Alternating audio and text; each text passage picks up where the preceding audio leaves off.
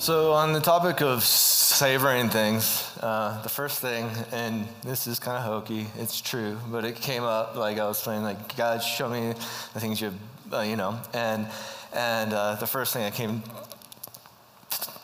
to mind, it was truly like it's a blessing um, to be able to um, have the Bible and to be able to have conversations about it, to take passages and to get to talk about it for a half an hour. Like, and, and, I was like, man, that's really cool, you know? And I was just thinking about the honor that the church has to have this text that's been passed down from generation to generation, generation, generation, generation, generation, and here we are. We get to we get to talk about it.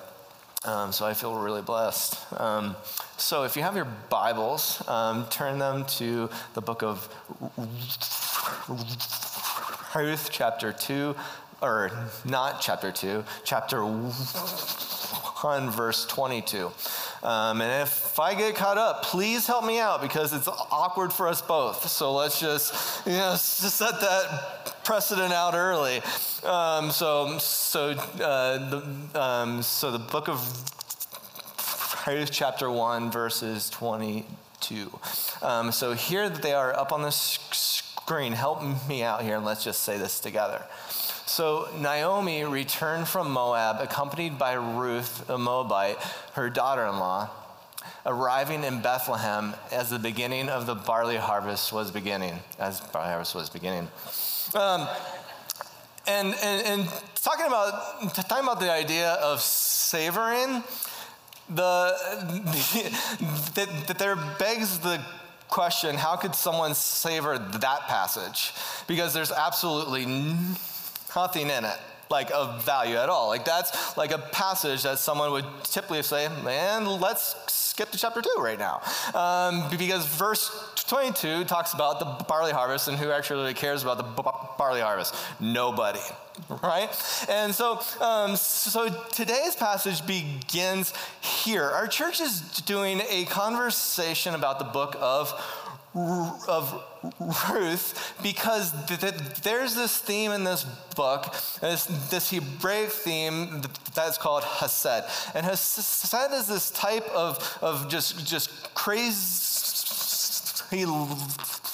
love and pursuit and commitment um, that just goes beyond the typical idea of God's love or how people connect to each other. It's called Hesed. And Hesed is all over this book. And there's a ton of other things all over this book that I'm just dying to connect the dots to. And so I'm going to tell you early this whole conversation, it's like connect the dots all over the place. It's like Pee Wee's Playhouse. He had that connect the dots thing and he would sing the song.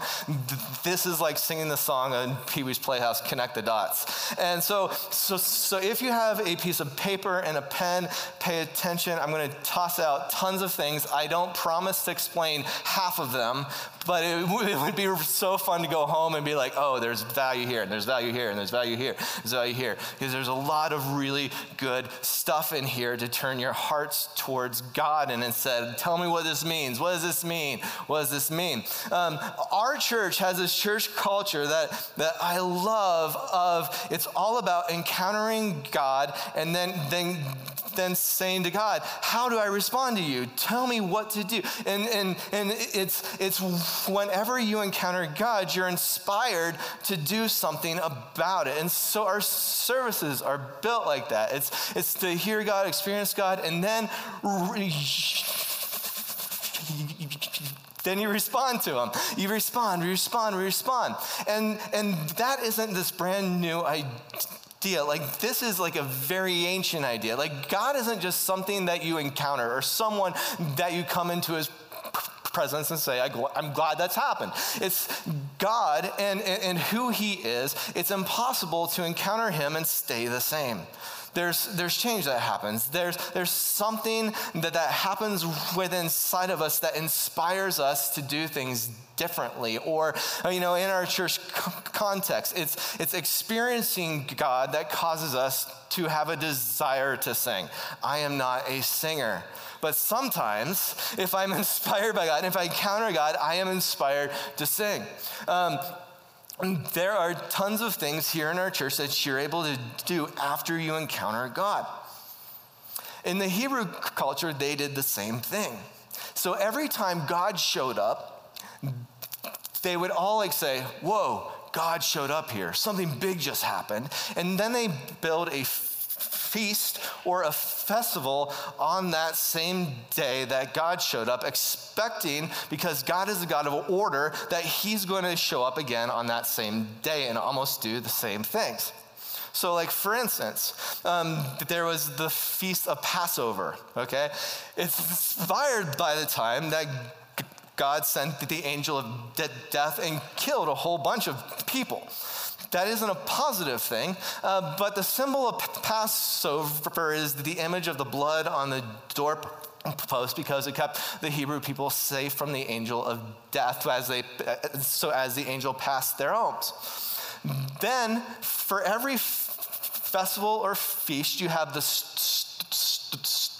story that inspired the Hebrew uh, festival, hence the, the, story of Passover, the angel of death coming over Egypt. And then they have a, a parallel story of something that happened on the same day in the future. So, instance, for, for the feast of Passover, the story that they tell typically isn't the story of Passover, it's the story of Jericho.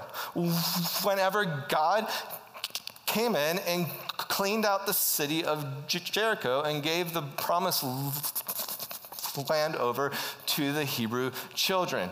Um, and then from that story also, there's a couple characters, a couple key characters from the story of Jericho that you get from this feast day that are often told. Um, there's a prostitute who, who came from the city of Jericho who actually became a pretty important person. Her name is Rahab, right? Um, she was saved. She had faith in God, and she th- threw out this crimson cord and said, Save me, don't kill me. And she was saved. Um, and, and so her story is told during the feast of Passover. This is important because she is the iconic person that symbolizes the Hebrew people who were pulled out of Egypt, right? We're connecting some dots here. Um, then 50 days following the feast of Passover, you have the feast of Pentecost. Hence, Penta means 50, and cost means days, 50 days, Pentecost. It's a Hebrew festival. Um, Acts chapter 2. Yeah. Anyway, so, um, um, so 50 days following the feast of Passover, you had the feast of Pentecost. And Pentecost, it's celebrating whenever God had been on Sinai and then he gave Moses um, the Torah, the first five books of the Bible. And so Moses comes down from the mountain. And then it's like this big celebration. It's like God claiming his people, saying, Here's my heart. This happens 50 days after Passover happened. You know, Passover in the mountains and then Sinai and God and the Torah is given. Inside the Torah, there are 613 promises of God to the Hebrew people. The Hebrew people created this prayer shawl um, that, that has 613 cords that come from it. So on the feast of Pentecost or or, or Shavuot or first fruits, they the, the people they have their prayer shawls and they hold on to these cords and they pray the promises of God on the feast of Shavuot, uh, Pentecost, or first fruits. This is important. The term for prayer shawl, it is talit. And poetically speaking, anytime that you see in the Old Testament the poetry of like the, the, the, the, eagle that soars or coming under the protection of God's wings, it's talking about a prayer shawl, a talit. Um, it's something you come under, these promises, these commands. And so I'm just painting these things. There's, it's all over the book of Psalms, correct? It's really prevalent and all over the place. And so, so anyway, the important thing to go over here is so this culture of they encounter God, they respond to God. They encounter God, they respond to God, and they expect God to show up. And they tell the story of how God did things. We have the story of Passover and Jericho. And then you have this story of Pentecost and, and, and the Torah coming down from Sinai and, and the heart of God for his people and them praying his, his promises and all these things, right? Like this is what defines the Hebrew people. And there are specific days that these happen in. Shavuot, first fruits, and Pentecost begin during the barley harvest. That's my intro. All right, so that's why this point is important. So, this chapter begins during the barley harvest, first fruits, Pentecost, Shavuot, right? This is also important because this book began during a time of famine, right? Chapter 1 is all about famine. Abimelech takes Naomi and his sons, and they go to a place called Moab during a time of, fab, of famine. And then here comes Naomi and Ruth during a time of harvest. The book is changing, the story is shifting, something is happening, and it will be different. For, furthermore, it's the feast of first fruits, it's the feast of Pentecost. It's things are happening spiritually also. Okay? So, chapter 2 begins. Here it is. Everybody, help me out here. Now, Naomi had a relative on her husband's side, a man of standing from the clan of Elimelech, whose name was Boaz. Okay, let's just stop right there. So here, here in this chapter is the first time that, that you've heard of a character whose name is Boaz. Who is Boaz from this passage? He has property, he has territory, and furthermore, he's of the, the clan of Elimelech. And being someone with a speech impediment, it's really hard to say. So, grace on this, grace. Um, so, um, so he's, he's family, right? Um, and so chapter two begins by saying that, but also, who is he? There's, um, so in the Gospel of, of Matthew, it says that his parents are Rahab and Salmon. Who are they? Do you remember I just got done saying, talking about the story of Jericho and the prostitute who was saved from the tumbling down of Jericho?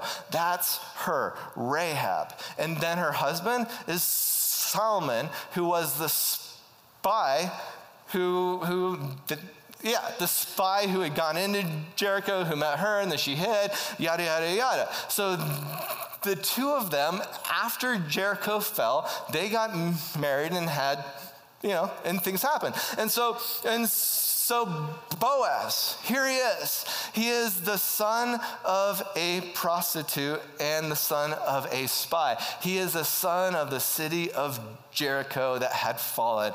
And I mean, like, and, what's so cool is he has land, he has territory, and like, he is a part of family, Hebrew family, and he's well respected. This is awesome. Okay, so origins Jericho. Hebrew, yes. Property owner, beautiful. And he's of the family of Naomi. Perfect. Okay. The passage continues on. And Ruth the Moabite said to Naomi, Let me go to the fields and pick up the leftover grain behind anyone whose eyes I find favor. Naomi said to her, Go ahead, my daughter. She said, so she went out, entered a field, and began to glean behind the harvesters. All right, so chapter two begins by talking about Boaz. And then there's this hard shift that's not talking about Boaz at all. Like, it's like, hey, there's this guy whose name is Boaz. So, anyway, like, it's just like this hard shift happens. The, the author of this book is brilliant, and, and they foreshadow a lot. They're like tossing you out things that you have to understand before this comes along so, so you understand the whole story. So put Boaz in your back pocket temporarily. So now, here you are. There's a conversation happening between Naomi and Ruth. And, and she says, Hey, I'm going to go out into a field and glean the barley behind people I find favor of. All right, I'm going to talk to you guys just a bit about the context of this thing called peah. Um, so peah is like the, the, equaling of the Hebrew economy. It's like God's plan for people that are foreigners, for God's plan for people that are poor, um, God's plan for people who, who, who he adores, and that's pretty much everyone. And so peah is this idea that from the beginning of the origins of people, that the things that people have aren't balanced out. There are people that have a ton of things, and there are people that don't have that quantity.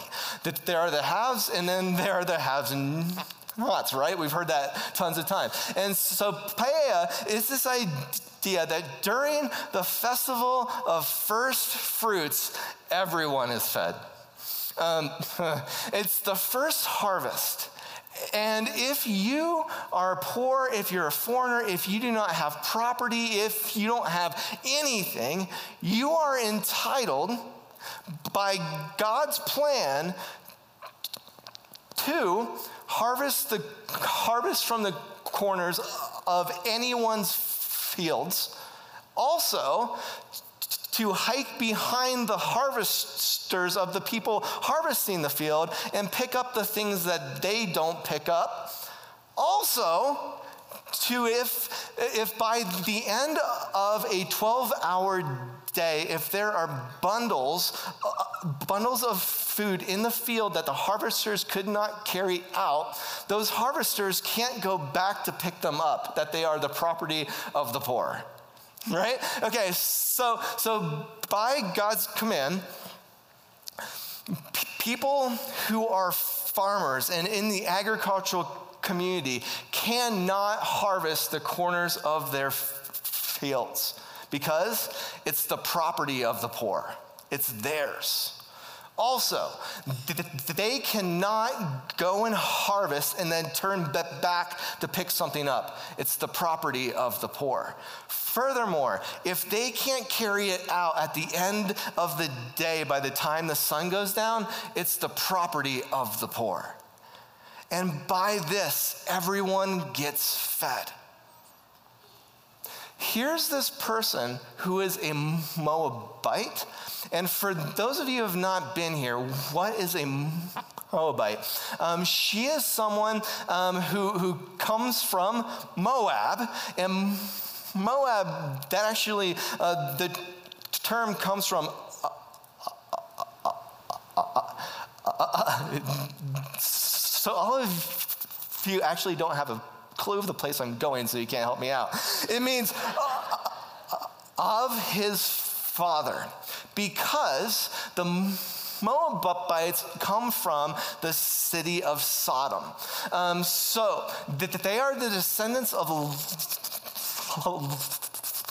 Lot and his oldest daughter because they all thought the human population had all been gone. And so they also had a baby, a father and a daughter, and they had Moab. And that's how it began. So the Hebrew people hated the Moabites because they had been disgusting, right? That, that's what defined them. They carried that name. And in the book of Ezra, the Hebrew people were forbidden to associate themselves with anyone who is a Moabite because of this. However, the Moabites could come into Hebrew territory only if they said, I am done being a Moabite. I will not follow the Moabite gods. I renounce everything that there is about Moab, blah, blah, blah, blah, blah, blah. Then they're able to do it. Uh, and so that's the history of uh, this place that our head character here comes from. She is a Moabite, but she's not just any Moabite. She is the granddaughter of the king of the Moabites. So she had status. And all of a sudden, she's here following this Hebrew person to Bethlehem. She gave it all up to go in and participate in the festival of first fruits to be in this field. She had a lot that she sacrificed. A lot of Hesed is happening here for her heart, for Naomi, and for her to find herself in Bethlehem. So she is practicing this idea of peah. She knows that she is entitled to it, that that is her property. And so she goes to balance things out, to feed Naomi and herself.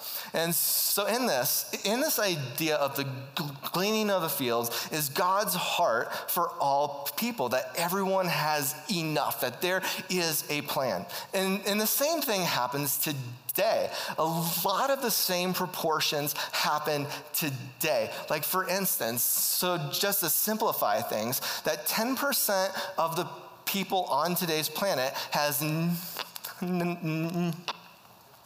90% of the things that the earth has to offer. 10% has 90%. And that means if you flip it, that 90% only have 10% of the food.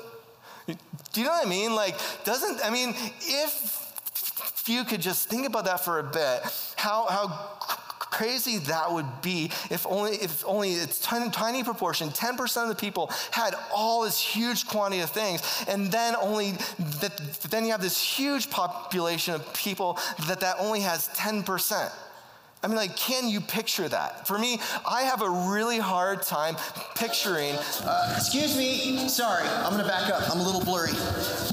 Sorry, KJ. Sorry for the interruption. Hey, man, you're doing an awesome job talking about what we're learning today. I, I, just, I just wanted to jump in and offer a visual representation of what you're talking about. So I'm gonna, I'm gonna try and help you here with this, okay?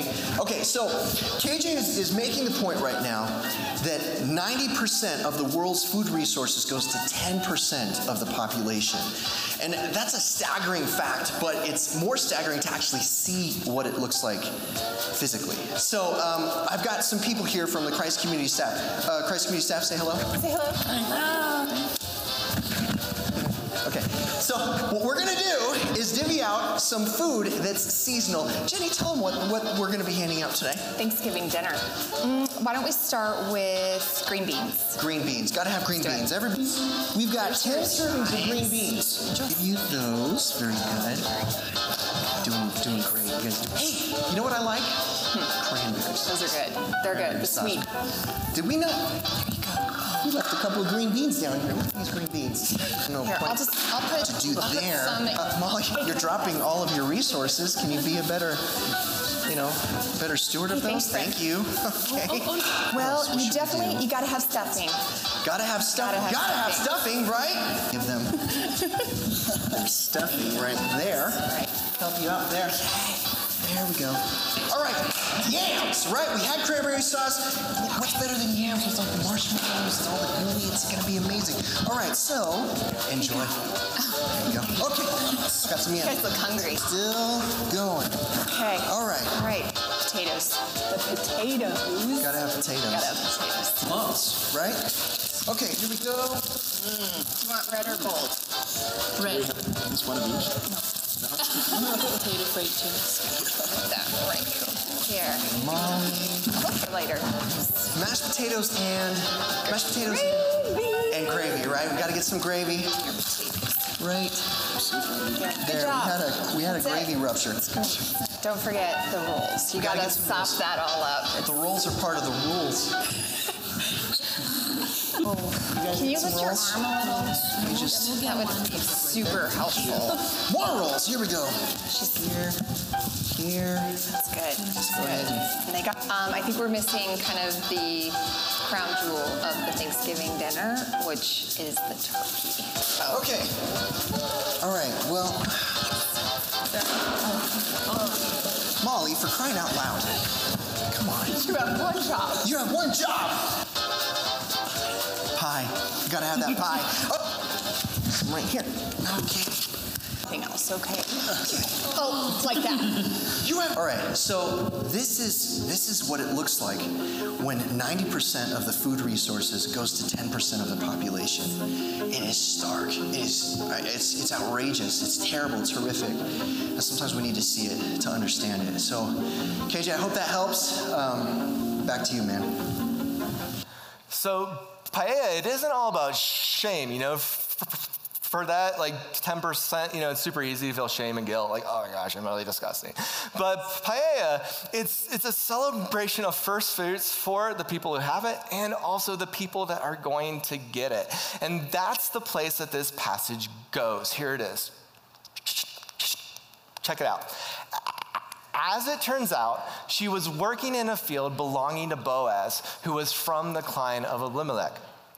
Just then, Boaz arrived from Bethlehem and greeted the harvesters. The Lord be with you. The Lord bless you, they answered. So, so she is there in this field, right? And this, it's this harvest of first fruits. There's a lot of things happening, and, and there are all these poor people. There's all the foreigners, and they're out in this, this guy's field, right?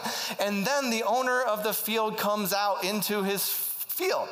If I had a field and there were people in it that don't belong there, and they're taking all of my food, I have a problem with that. Not Boaz, because it is the festival of first fruits. This is the barley harvest. This is a good day when everyone proclaims the cupboards are full and everyone has enough. And Boaz comes out and he greets everyone and he says, The Lord be with you. And they said, The Lord bless you. Like, can you picture this moment right now you know like like this is celebrating the idea that god cares for everyone right and you you also start to see this idea of boaz's heart he is participating in what God is doing, in what God has done, and what God is going to do. He is inspired by the situation and he is going out into his fields as people are harvesting and he's blessing people. May the Lord bless you. May the Lord bless you. Like this seems like Christmas morning to me, except it's not. Anyway, so then the passage con- continues. Here it is.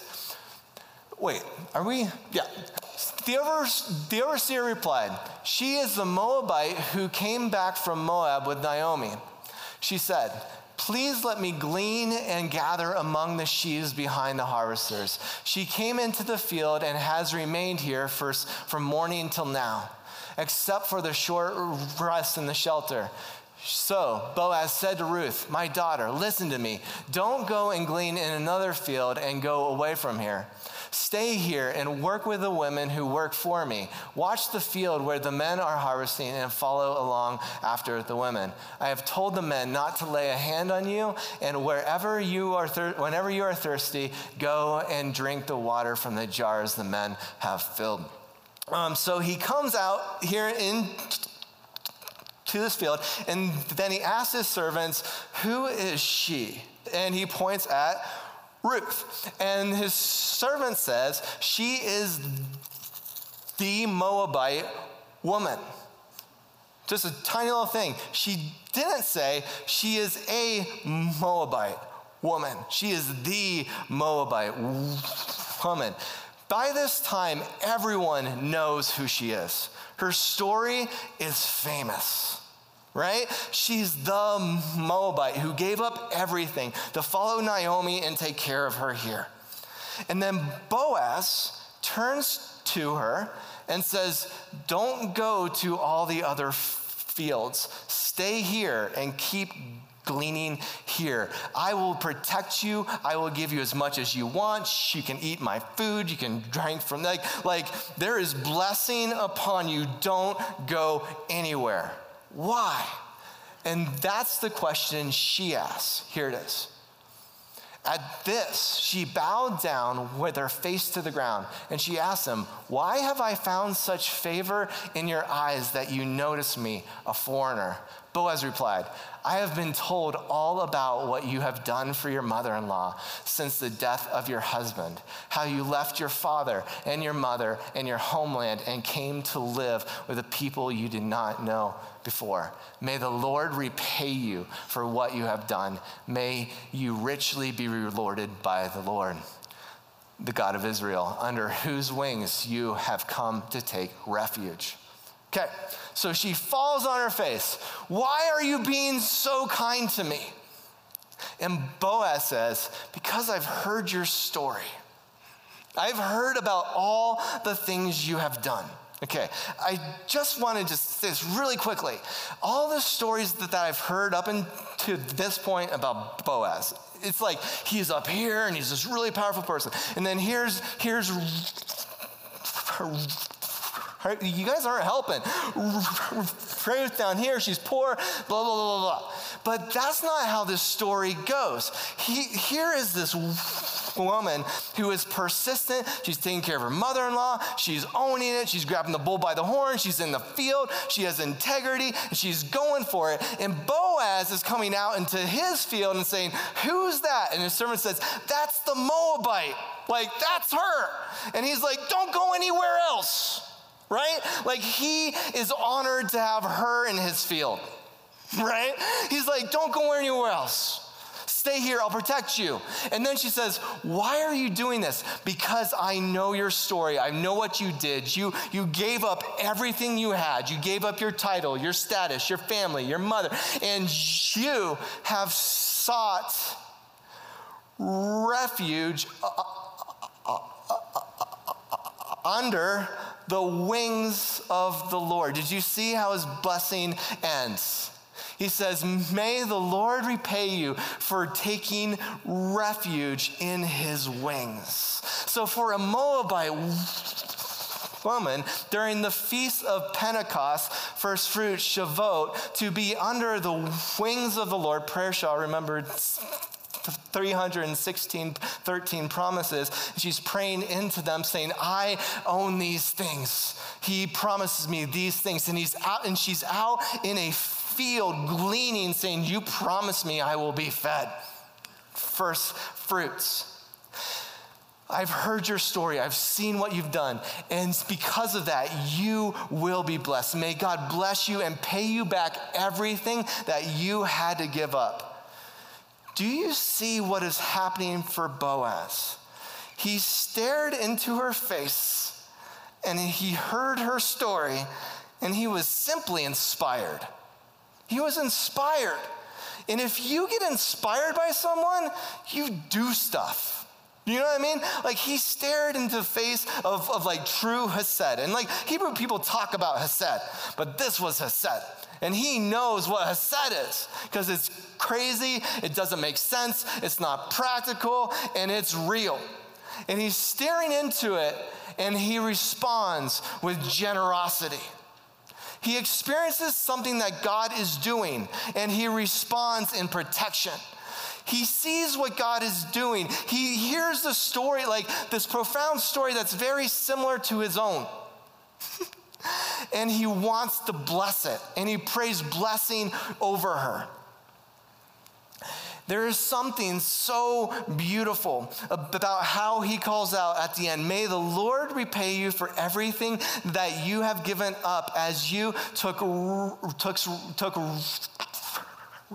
refuge in his wings, especially at this time. Do you know today, for the feasts of Shavuot, Shavuot and, and during the times of Pentecost, that the books that are proclaimed at the temple aren't the first five books of the Bible. It is the book of Ruth. That's what they proclaim the story of a a Moabite who heard the truths of God and then she wrapped herself in it, responded to it, owned it, and then goes into a foreign territory and becomes the, the, the inspirational icon of this is what it looks like to follow God. She, like, this was like Sodom and Gomorrah, the daughter of that, putting on a prayer shawl and saying, You promised me. And then the whole Hebrew culture going, Yes, he did. And, and, and there's Boaz, who is the son of Jericho. You know, the only two cities that God wiped out Sodom and Gomorrah, Jericho. Boom, I see what he's doing in you, may God bless it, and may God repay you. You know, like, like Boaz sees something really sassy that God is doing and saying, How do we respond to this? Because whenever you see like something that God is doing, an inspiring story, or when you encounter Him or you hear a truth, you have to respond. You just can't stay the same. There's this culture about us and our church that says, How are you going to respond to that? It's just not about hearing things, it's boring. But when you hear the truths of God, so if you see someone come to Christ and you see them being baptized, how do you respond to that?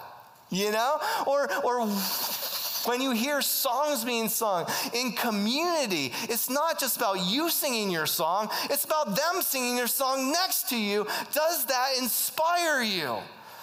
Because this is not all about you, it's all about us and God and His kingdom. And how do you respond to that? A million different directions for a million different people. That's what makes it a blessing to savor the word of the Lord. Because the response and the tastes and the flavors you get out of it can be something completely different every single time. And may you be blessed by it differently every single time.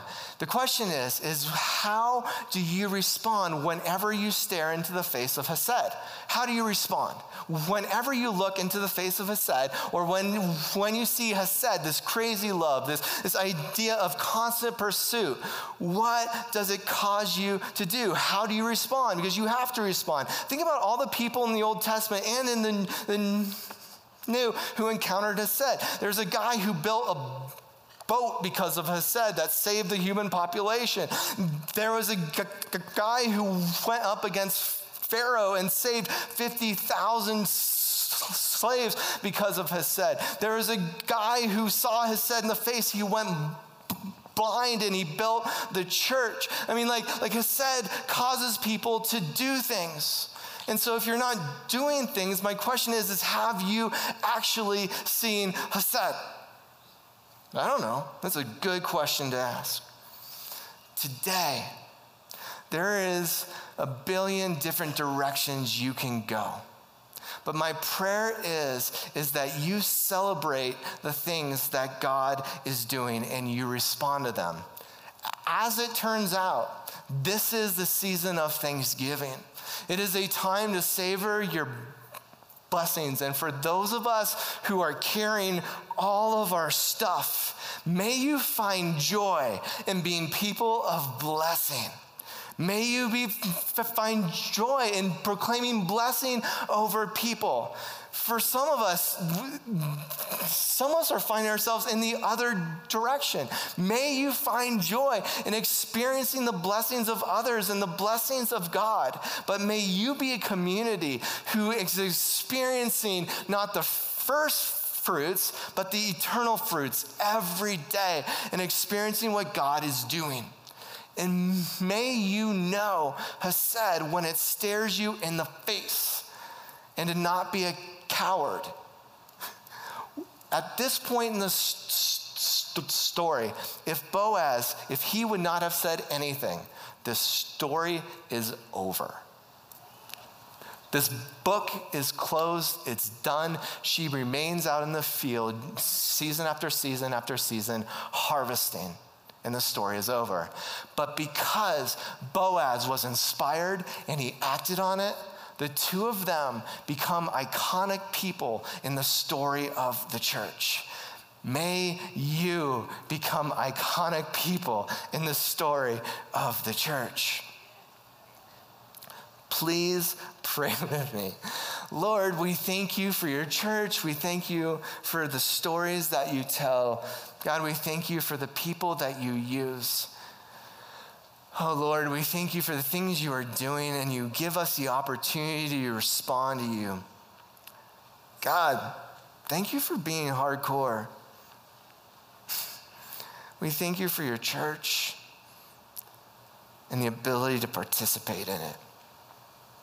All right, so for those of you who are planning on being baptized tonight, uh, please get up and head over that direction. Pastor Bruce will be over there to help you get situated.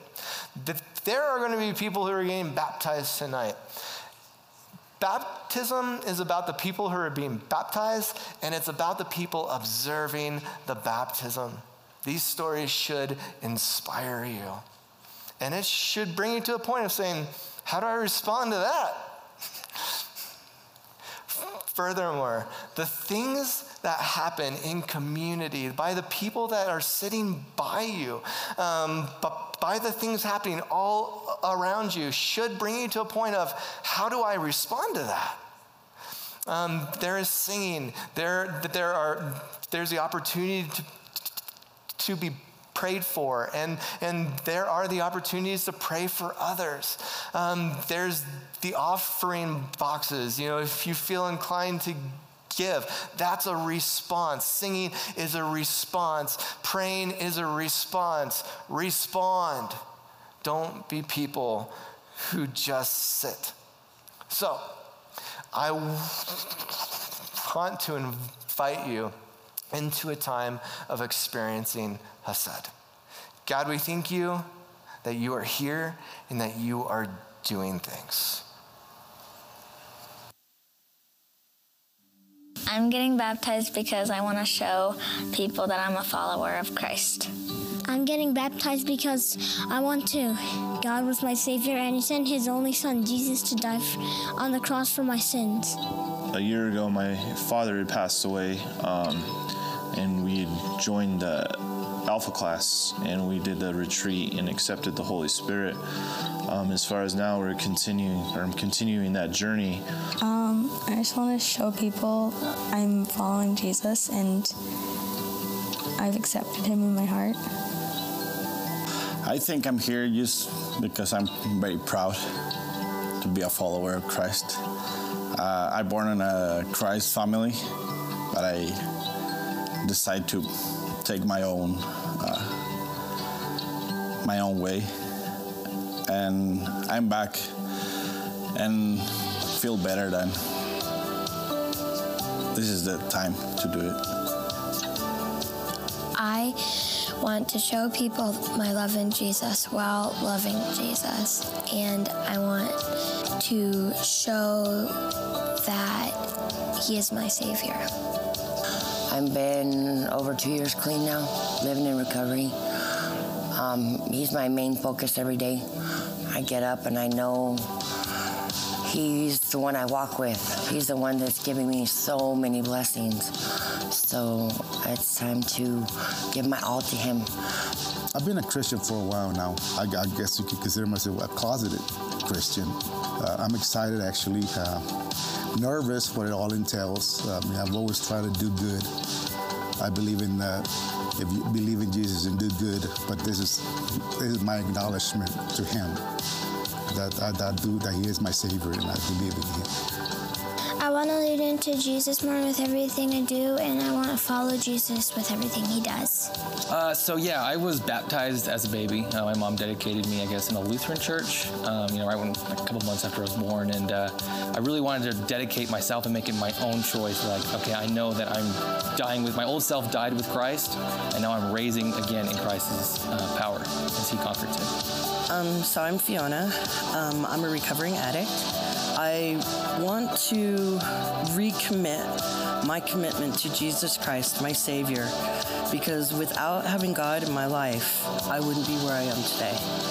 And I know that I never ever have to be alone ever again. I want to follow him because, well, because I trust him. I want to be closer to Christ, and I feel like this is the next step in my journey as a believer. I want to, want to do this for me and just show Jesus that I love him and I trust him. I want to show people that I believe in Jesus. Well, the reason I want to be baptized is I was living a life full of bondage and, you know, and chains and just full torment every day. It was just torture. And I gave my life to Christ about 30 days ago. And I feel like I can breathe, I can live, I can smile, I can laugh, I can, you know, enjoy life. And it's just breathtaking. And I'm, I'm just really happy in the path that I'm on. My father and I, uh, we were like oil and water growing up. And um, uh, growing up in the church and then having a conflict like that was really central into me going on my own path in life. I'm a former Marine and also a, I later became a biologist. And after uh, like all those adventures came from the catalyst of like my fracturing relationship with my father. I'm doing this for me and also for my relationship with God and finally also to restore my relationship in full circle with my father and he'll be baptizing me today